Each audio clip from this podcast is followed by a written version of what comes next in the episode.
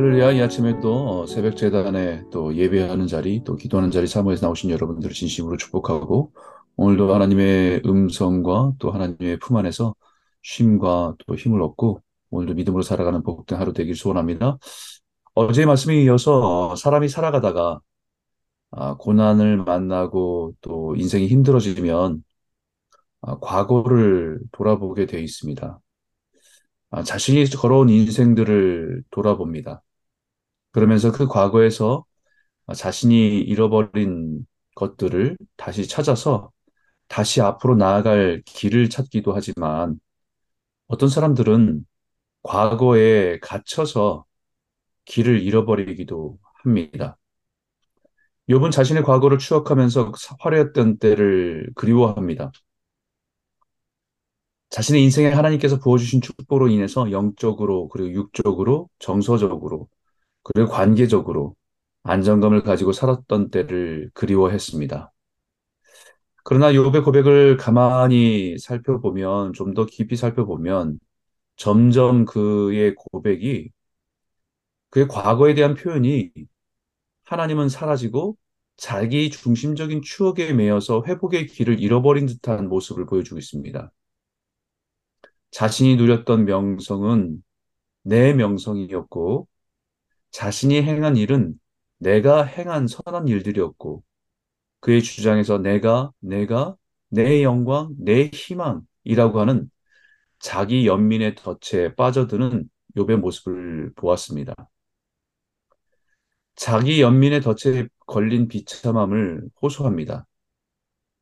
그리고 오늘 본문에 이제 넘어와서 1절에 그러나 이제는 이라고 얘기합니다. 과거의 화려한 때, 평안한 때와 비교하는 지금 자신의 현실의 모습을 극명하게 달라져 있다는 말을 그러나 이제는 이라고 말하고 있습니다.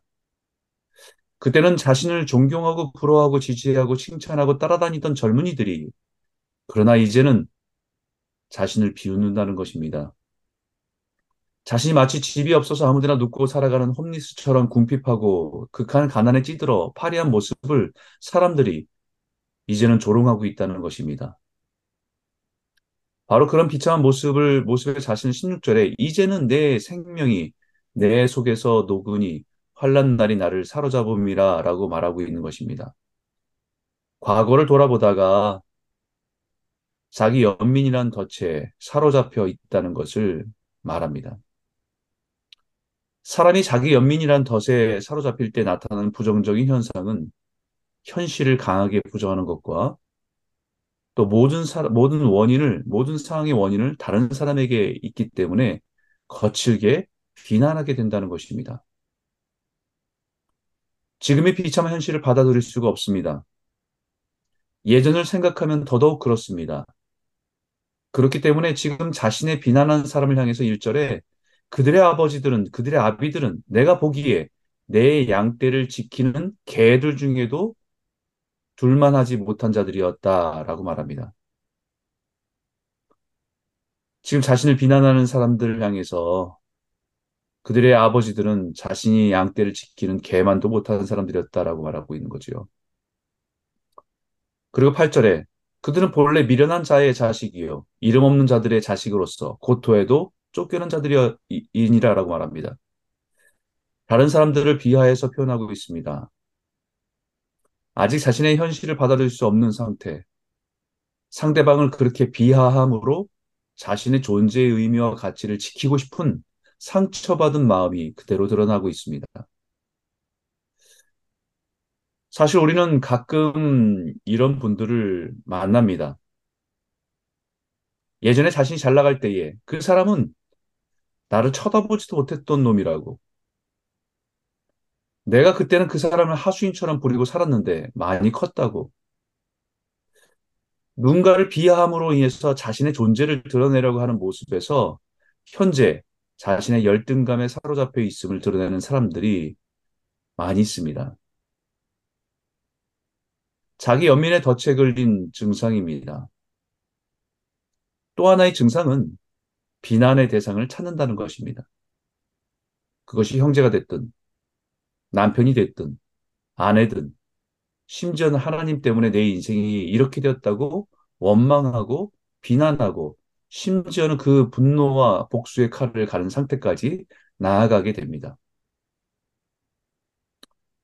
욥은 자신의 비참한 인생에 대해서 원망하는 하, 원망을 하나님께로 향합니다. 11절에 이는 하나님이 내 활시를 활시위를 늘어지게 하시고 나를 곤고하게 하심으로 무리가 내 앞에서 굴레를 벗었음이니라.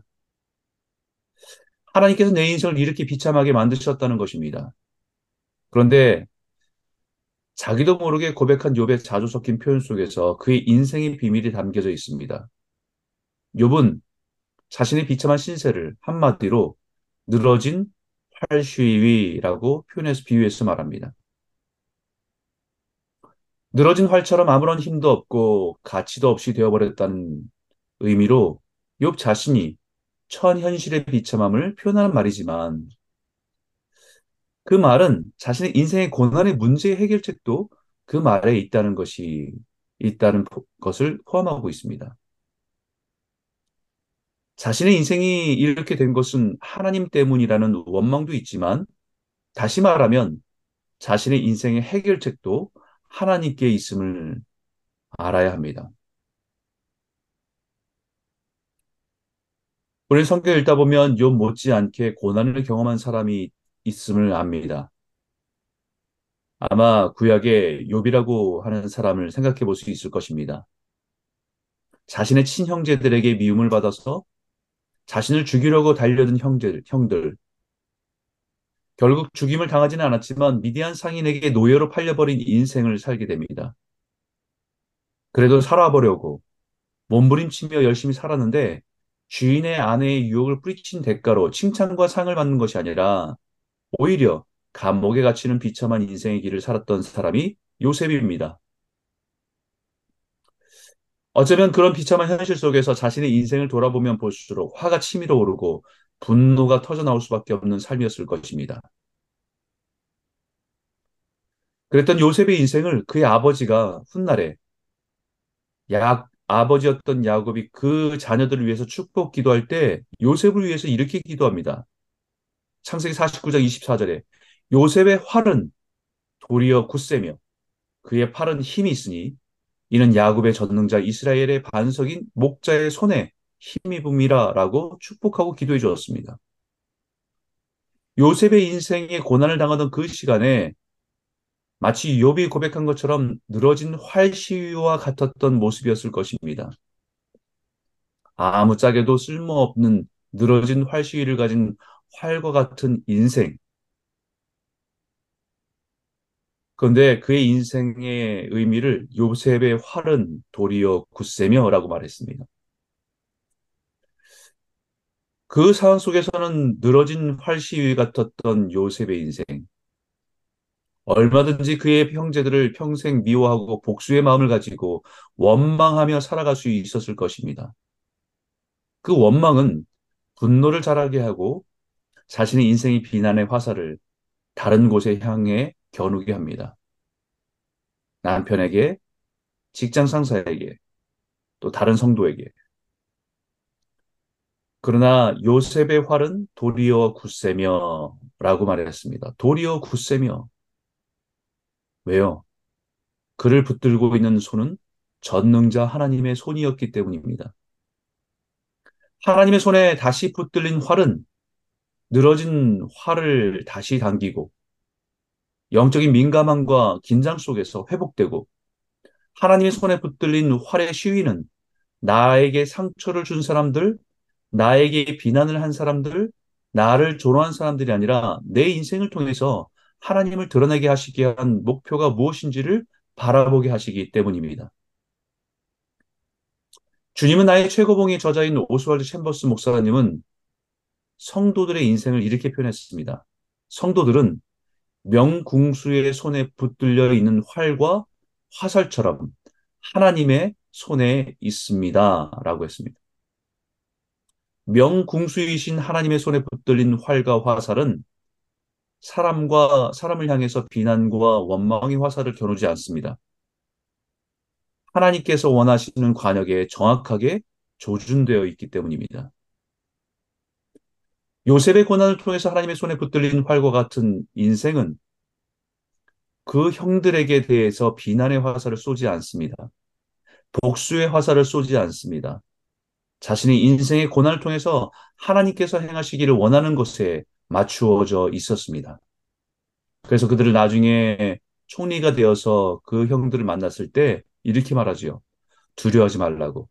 하나님이 생명을 구원하시려고 나를 당신보다 먼저 보내신 것입니다. 고난으로 인해서 늘어진 팔시위 같은 인생이었지만 하나님의 손에 붙들린 그 자신의 인생의 활은 그 형들이 아니라 그들의 생명을 구원하시려고 자신의 인생을 붙들고 있었다는 하나님의 손을 발견하며 고백한 것이었습니다. 사랑하는 성도 여러분, 오늘 우리의 삶의 모습이 마치 늘어진 활시 같이 느껴지십니까? 인생이 무기력하고, 인생에 열정이 식고, 지치고, 늘어진 활시 같이 아무짝에도 소쓸모없는 그런 모습처럼 느껴지십니까? 그 모든 문제가 남편 때문, 아내 때문이라고, 혹은 다른 성도 때문이라고, 혹은 내가 가진 다른 조건과 상황 때문이라고 생각합니까? 오늘 늘어진 활시와 같은 우리 인생에 인생을 주님께 가지고 나아가기를 원합니다. 주님이 우리를 붙들어 주실 것입니다. 주님의 팔로 도리어 힘있게 붙들어 주실 것입니다. 그리고 그 다시 그 활시위를 당겨서 영적으로 껴있고 회복하게 하셔서 우리 인생을 통해서 나타내실 하나님의 영광을 위해서 사용하실 줄 믿습니다.